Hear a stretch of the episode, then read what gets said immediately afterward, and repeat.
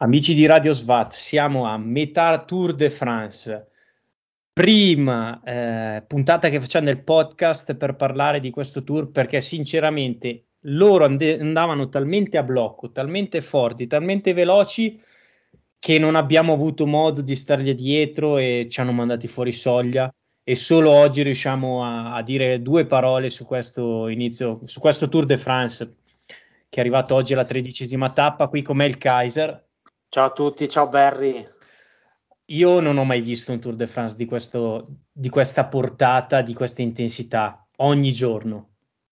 Sì, è pazzesco perché anche vabbè, lo scorso anno abbiamo visto proprio la svolta nel modo di correre nei, nei, nei Grand Tour e quest'anno stiamo vedendo la replica ad un'intensità ancora più alta e soprattutto e con due squadre che ormai possiamo dire siano allo stesso livello e con una UAE più, più unita e, e, una Jumbo che, che soprattutto oggi ci ha, ci ha dimostrato quanto alla fine quando i corridori con quei motori i direttori sportivi possono solo far danni anche oggi questi giorni abbiamo visto come i DS olandesi non siano all'altezza dei corridori che hanno in squadra.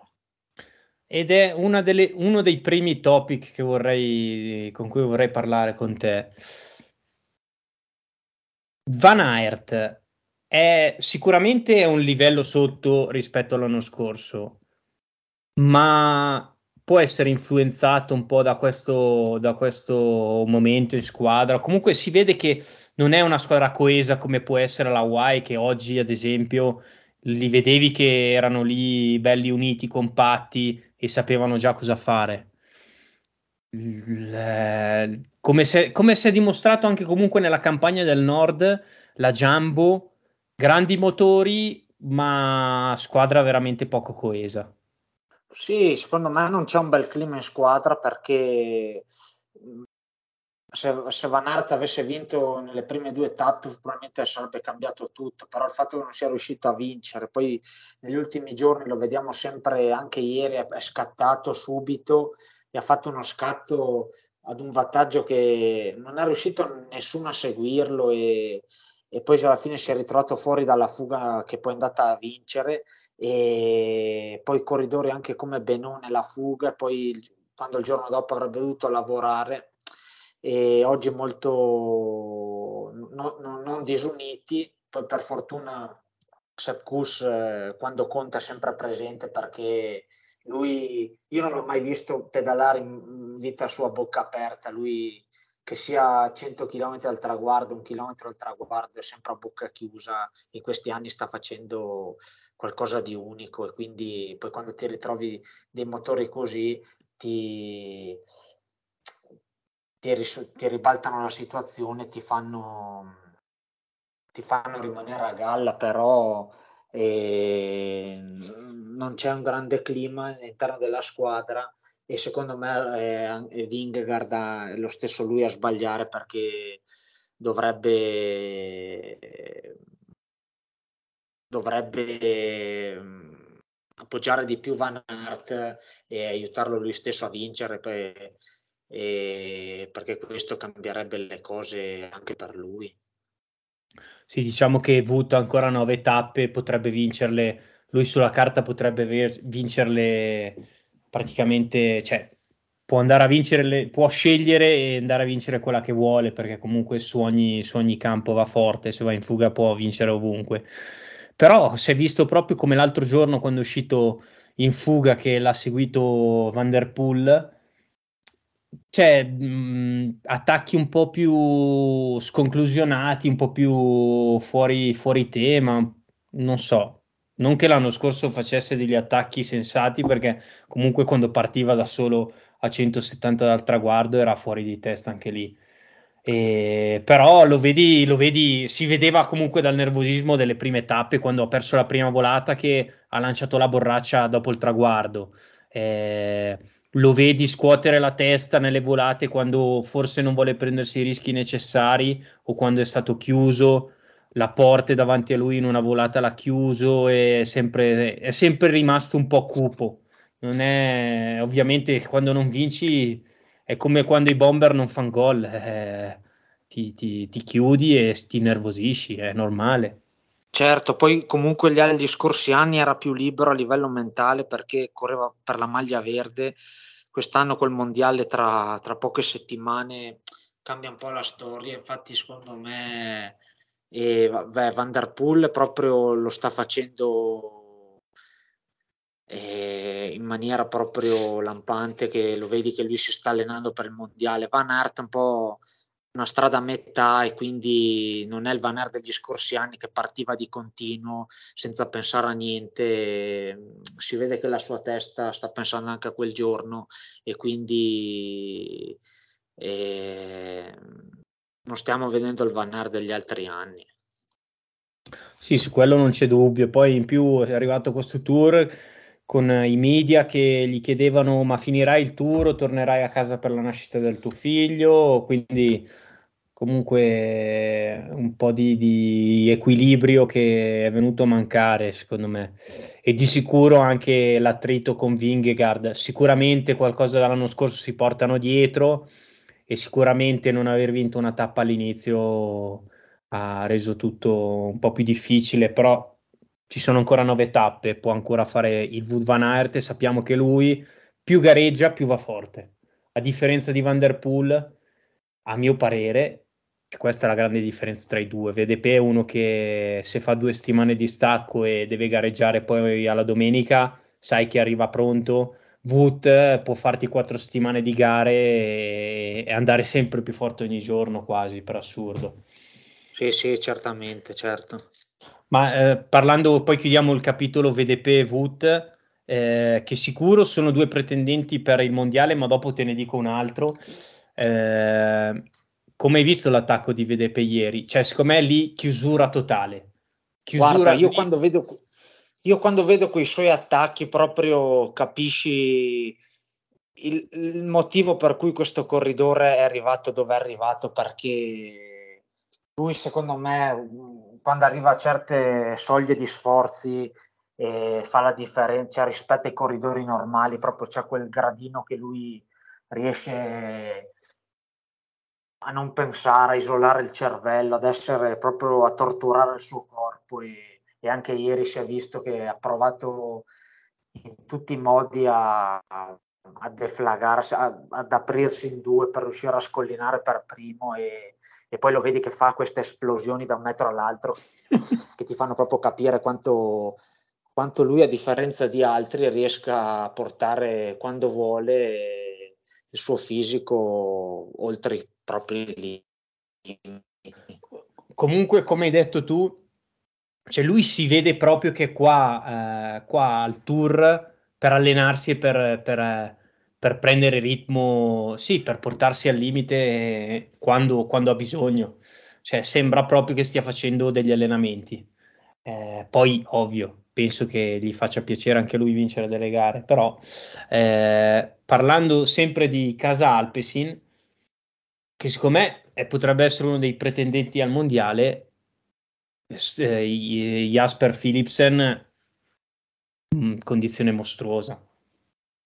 Sì, pazzesco. Poi cioè, capisci eh, tutte le volate che ha vinto, vedevi come proprio negli ultimi chilometri i, più, i corridori più insicuri fossero già lì ai meno 10 a cercare di stare davanti, e invece lui è sempre arrivato ai meno 400, meno 500 quando serviva e, e lì ti fa capire quanto alla fine un velocista eh, la testa conti quasi più delle gambe perché si vede proprio quando il velocista in momento di grazia ti vince quattro tappe come lui, come faceva Petacchi, come faceva Cavendish, Greipel, tutti Kittel, tutti i più forti velocisti e quando stanno bene vincono per il loro stato mentale perché alla fine le gambe e a quei livelli ce li hanno tutti, ma alla fine lì è proprio iniziare la volata nel punto giusto e portare fuori una velocità che altri non, non riescono, perché alla fine anche Cavendish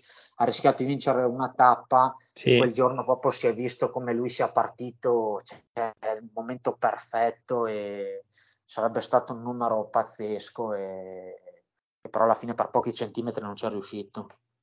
Sì, che io personalmente non lo vedo come velocista puro, perché uno che ti fa quei piazzamenti, cioè uno che ti fa podio alla Roubaix e ti corre il Fiandre e le classiche della Nord in quel modo, non è solo velocista, personal, cioè, a mio parere.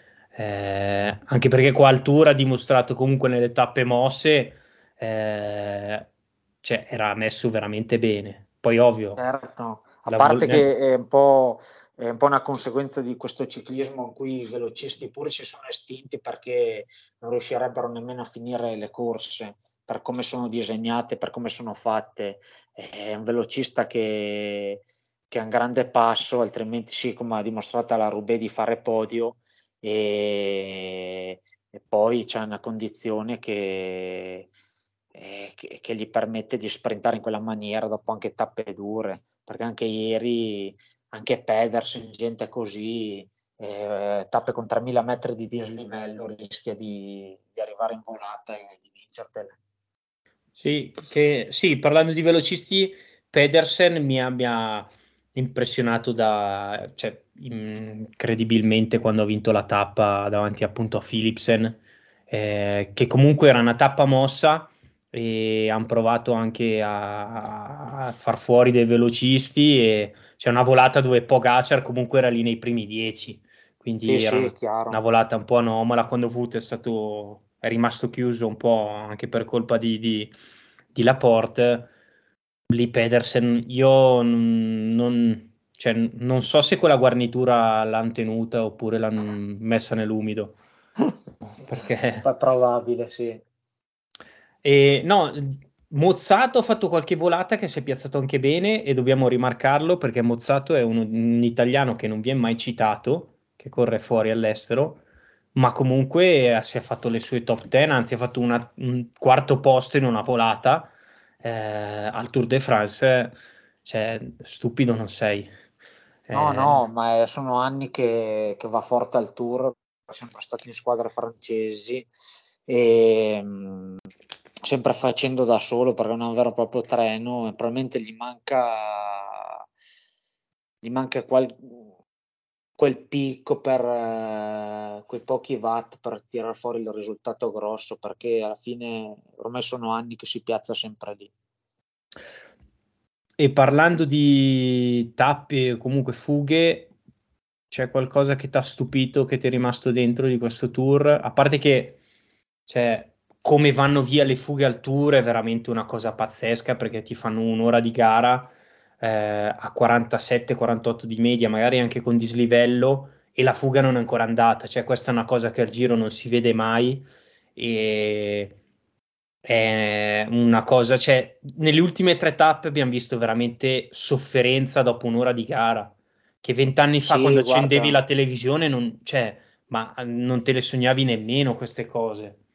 No, cioè, ci aspettavamo che andasse così, però poi vederlo all'opera anche ieri, alla fine, dopo un'ora, in pratica erano già finiti. Cioè, sì, sì. Addirittura Vingegaard che, che, ti, che, si inizia a scattare nella prima ora in una tappa mossa che si sa che è una tappa adatta alle fughe e ti fa capire come proprio l'interpretazione di questi corridori si è cambiata totalmente. Poi eh, fa, facendo quelle medie nelle prime ore, eh, l'assurdo è che poi comunque nell'ultima ora si accende ancora di più la corsa queste cose no, al giro non si vedono perché non, non ci sono squadre così corridori di, di, questo, di questo livello cioè il livello medio e più basso poi alla fine i vincitori fanno anche il giro numeri pazzeschi, però nel corridore da classico, il livello medio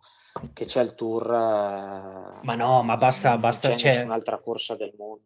No, basta vedere le fughe che ci sono, tipo oggi è andato in fuga Chiatoschi e ti vince la tappa Chiatoschi che è un campione del mondo, ex campione del mondo, uno che ha vinto l'Amster, la Sanremo, sono veramente due mondi, due mondi completamente diversi, Tour e Giro d'Italia. Ed è la cosa bella del Tour, è appunto quando vedi le tappe con le fughe, eh, tappe mosse con le fughe, ti sembra di vedere una classica perché ti vedi, ti vedi fuori veramente nomi, nomi, super. O comunque anche quando ci sono fughe con eh, dislivelli importanti, arriva per esempio Michael Woods che ti, ti vince la tappa e Michael certo. Woods è certo. un in salita che sì, ha sì. dimostrato di essere uno dei più forti al mondo. Quindi certo. Eh, parlando del, di, quello, di ciò che conta al tour, e quindi la maglia gialla, mm, ci sono stati un po' dei momenti dove non si è capito cosa volessero fare, sia Vingegaard che Pogacar. Sì, eh, secondo me Vingegaard è partito forte e per il giorno in cui pensava di dare la mazzata definitiva Pogacar, Pogacar si è risvegliato. E secondo me in quel momento è iniziato a scricchiolare, scricchiolare qualcosa nella sua testa perché Pogacar è stato bravo quel giorno a reagire e far vedere che il turno non era chiuso. E in questo momento mi sembra che il coltello dalla parte del manico ce l'abbia lo sloveno. E perché l'ha già attaccato due volte, anche attacchi un po', un po' in stile Roglic al giro, sempre negli ultimi metri e secondo me proverà questi, nei prossimi due giorni a, a fare qualcosa di più serio e poi comunque c'è anche la prossima settimana in cui si può affondare il colpo pesante e adesso eh, sullo scatto lo sloveno ha dimostrato di essere più forte. Bisogna vedere su una salita di passo stile Granon dello scorso anno, quella progressione, quella che fa male, e se le cose saranno cambiate. Comunque a livello di squadra la UAE quest'anno proprio ha dato una svolta. E sì. probabilmente la Jumbo era troppo convinta di replicare lo scorso anno, portando passistoni e, e gente un po' più pesante e alla fine si è trovata solo con Kus eh, che negli ultimi chilometri è sempre lì. Kelderman bravo in certe tappe, però l'unico uomo che veramente c'è sempre è Kus. Kus ogni tanto Beno, però anche lì cioè, è andato in fuga due tappe fa, eh, oppure vabbè la Porte si è visto meno negli altri anni, Wood comunque in salita è riuscito a fare un po', un po' meno relativamente perché poi ha fatto due o tre tappe che veramente eh, ha fatto il Wood Van Aert eh, e poi che è un pelo sottotono Van Barle. Sì, lui mh, mm, probabilmente magari verrà fuori una terza settimana non possiamo dirlo. Però sì fino adesso Van Barle che aveva, abbiamo visto gli anni alla Ineos che nelle salite di un'ora ti tirava per 40 minuti davanti al gruppo non si è ancora visto. Però anche è vero che che quelle tappe anche non, non, abbiamo ancora visto tappe con tante salite, tant, tanto dislivello come le classiche tappe alpine quando fanno Alpe, Croix de Fer, Glandon, quelle tappe mitiche. Eh, ora al momento ci sono 9 secondi tra Vingegaard e Pogacar. Sì, ter- cioè, ormai la lotta per il terzo posto è roba fra Hindley e Rodriguez e forse Adam Yates, forse perché comunque è la terza settimana dentro delle salite importanti Hindley non lo so, non so quanto, quanto possa andare forte su queste salite o comunque sì, ha dimostrato in passato, però Yates c'è una gamba, cioè l'accelerazione che ha dato oggi Yates l'ha, su, l'ha subita tutti i più forti quasi. Guarda, e... sì, però eh, io scommetterei più su Pitcock perché secondo me è uno che è uno in grado di, di fare ribaltone, sì sì, sì, sì, sì. Eh, secondo me è uno anche che ha il fondo per farlo e non, non lo vedo saltare per aria nell'ultima settimana, quindi non lo, non lo, sottovaluterei. Anche oggi era lì, ha risposto agli scatti e secondo me, vabbè, Hindley E meriterebbe il podio perché ormai ha vinto un giro, ha fatto un podio e è solido, però attenzione a Pitcock perché poi è uno che non ha problemi a partire da lontano e non è uno che corre per il quinto posto. Vero, concordo. E poi comunque lui adesso ottavo 5.35, ci sono i due fratelli Yates, Bilbao eh, Pitcock, appunto Rodriguez, che se la giocano tutti per il terzo posto. Sì, ci sono due minuti, due minuti e mezzo, però abbiamo visto che in tour, ad esempio, Peio Bilbao eh, era, era, fuori dai, dai 10 fino a due giorni fa, in una tappa ha cambiato tutto. Eh, si arriva alla terza settimana che il livello di finitezza penso sia uno dei più alti registrati negli ultimi 50 anni al Tour de France, perché se no non sarebbero umani. Io, pre- io, prevedo delle crisi, cioè spero ci siano delle crisi perché continuare in questa maniera è veramente follia pura. L'intensità, cioè, l'intensità che si è vista, io in, in 30 anni della mia vita davanti alla televisione a vedere il Tour de France non li ho mai visti, ma mai, ma proprio non si è mai vista una cosa del genere. Eh, non so tu come la pensi, ma Mm-hmm.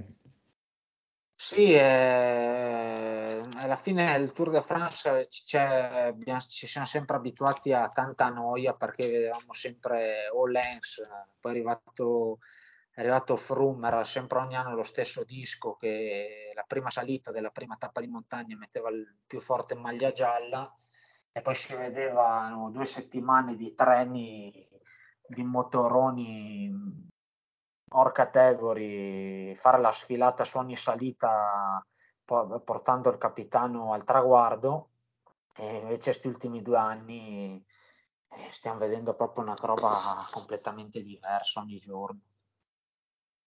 Per chiudere la parte più bella, dimmi qualcosa, poi ti, ti darò io l'input, dimmi due o tre corridori che proprio ti hanno deluso, ti è, c'hai qualcosa in mente che, come faceva Caressa qualche anno fa, fa ormai 10 o 15 anni fa, faceva la top 5 horror, i 5, i 5 orrori del, della settimana. Eh, io te lo lancio lì perché comunque l'abbiamo commentato anche in chat. Eh, Campenaerz. Sì, beh, lui si conferma ogni volta in cui corre lo inquadrano, questa classifica c'entra sempre. Che e... poi è un motore assurdo, cioè sì, è un motore sì. scandaloso, eh. e poi corre comunque sempre all'attacco, però è inguardabile, poveretto. E, ma poi ti dirò, beh, le, le, squadre francesi secondo me vivono ancora, vivono ancora in un'altra epoca. E poi ci metto, eh, devo metterci la quick step perché Ah sì, ah sì, ah sì. Perché senza Remco stanno faticando. Cioè la Filippo c'ha una, una, grinta assurda perché ogni giorno ci prova e anche lui come vede Peti fa capire come, come abbia fatto arrivare a quel livello perché c'ha, c'ha una determinazione assurda. Però Jacobsen eh, vabbè adesso si è ritirato ma proprio non si è mai visto. Cioè, nei momenti della volata ma, mai mai visto. Ecco, lui è un po' un velocista, e... un po' vecchio stampo, che comunque eh, è quello che un po' subisce di più di tutte le salite. O... Sì, però le prime tappe aveva tutta la squadra per sé, quasi una tappa di, di, disegnata per un corridore come lui e proprio non si è visto. E ci metto lui e poi la bici di Zaghir perché correre su una look nel 2023 è follia. e io devo dire un nome che io non ho mai capito e non, non mi è mai piaciuto sinceramente. E in salita è stato uno dei più forti degli ultimi anni, bisogna dirlo, perché ha avuto sprazzi di genio incredibile. Però non mi dice niente come, cioè, non, anche in questo tour lo vedo spento. Landa, sì, non si è mai visto, mai. No, e non ho mai capito perché l'abbiano definito sempre come corridore a grandi giri, è uno scalatore puro che però c'è i suoi, quando c'è i suoi momenti di bassi è veramente un corridore normalissimo. Poi ha dimostrato anche di fare delle robe mostruose. Ma sì, ma guarda, poi noi in Italia siamo i campioni in questo, in cui perché dubitiamo e abbiamo sempre da magari sollevare dubbi o, o dire eh, ma su gente come Nibali che ha vinto tutto quello che ha vinto, poi ci esaltiamo per gente che, che sì, da assurdo, gregario assurdo. Sì, sembra sì, che sia il più forte del mondo. È il primo giorno in cui gli dai un po' di responsabilità e, e dimostra di, sì, non fa una di piga, tenere la pressione di essere uno normale e, e ma continuiamo a esaltarci per corridori così. E settimana prossima vedremo se riusciamo una o due tappe. C'è anche Gianni, ogni tanto l'ho intravisto nei finali, Moscon. Sì, quando eh. c'era Cavendish si è visto spesso gli ultimi chilometri. Eh, vediamo se, se, riuscirà a buttarsi in qualche fuga e speriamo, speriamo porti a casa qualcosa. Eh, hai qualcosa da aggiungere? Qualcosa che ti è, che ti, ti è rimasto in, in, testa? Io volevo solo dire una cosa che mi ha, mi ha veramente impressionato Johannesen, quello della 1X. Sì, forte, fortissimo, anche lui ogni giorno all'attacco. E sono dei motori assurdi che però ti fanno proprio capire quanto ha soprattutto al tour eh, il motore non basta perché ce l'hanno tutti. Vero, vero se solo ti manca quell'1% di essere più corridore, ti, ma, ti cambia la, vita.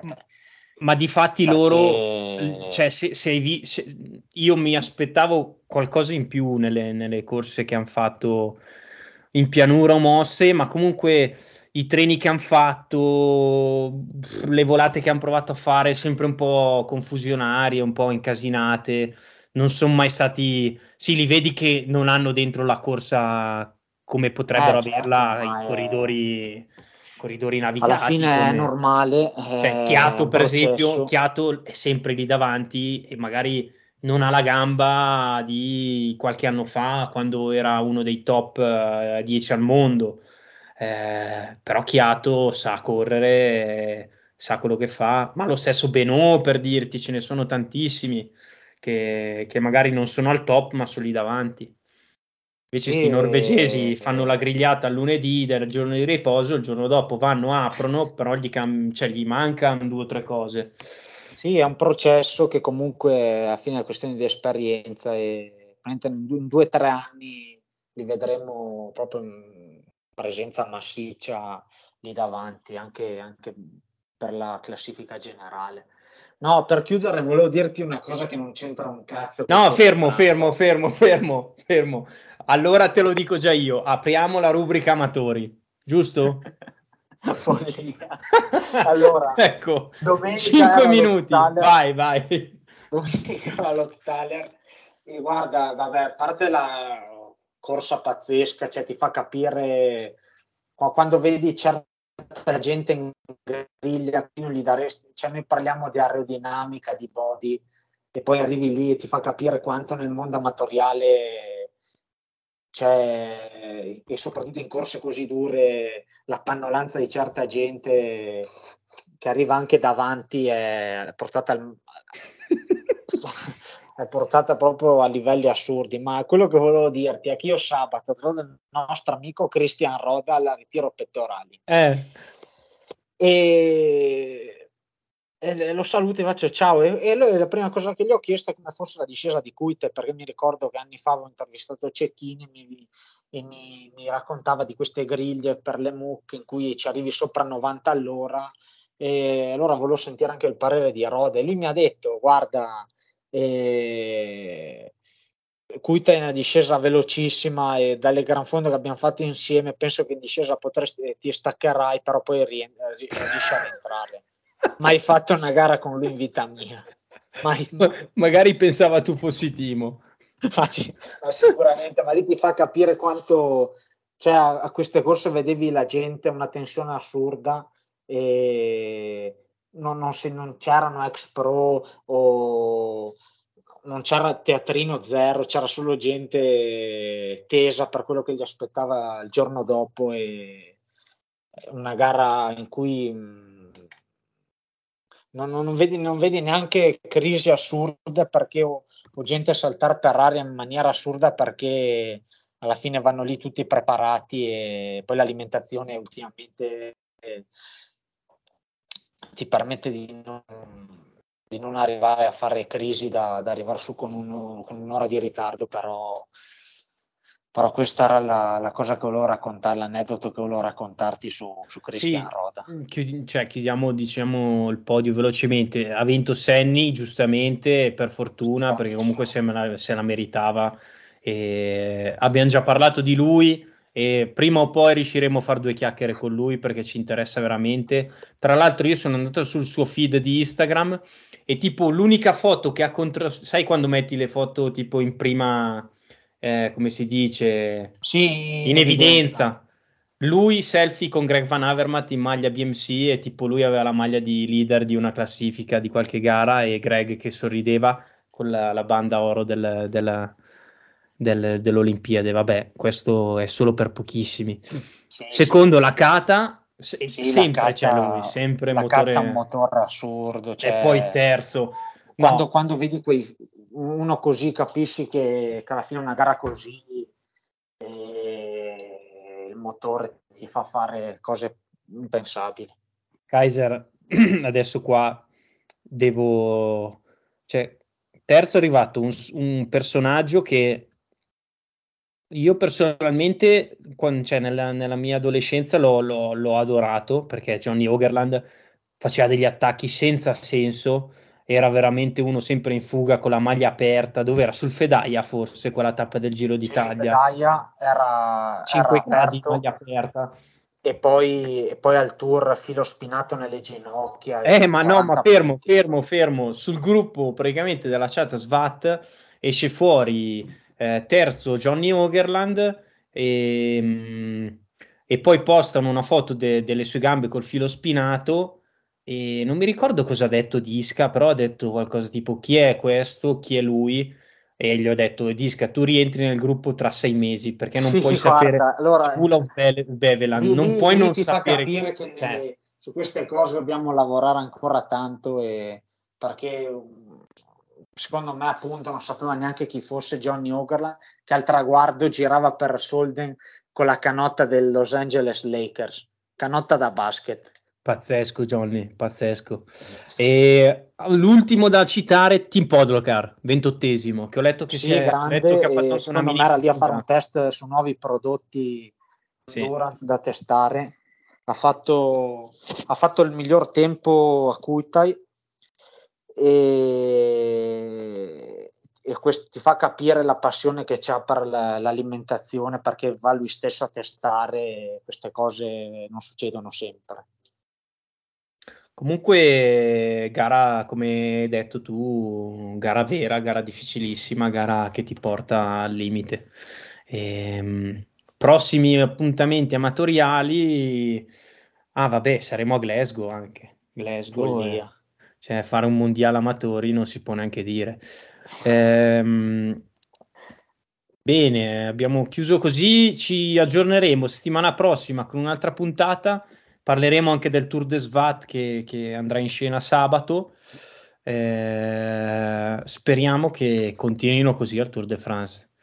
Eh, come, detto, come diceva Auro, come diceva Auro, Auro diceva questa mattina sono arrivati gli ispettori della Vada, tutto a posto, si può ripartire. Andiamo. Bene Kaiser, grazie mille, ci aggiorniamo alla prossima. Bene, ciao a tutti. Barry.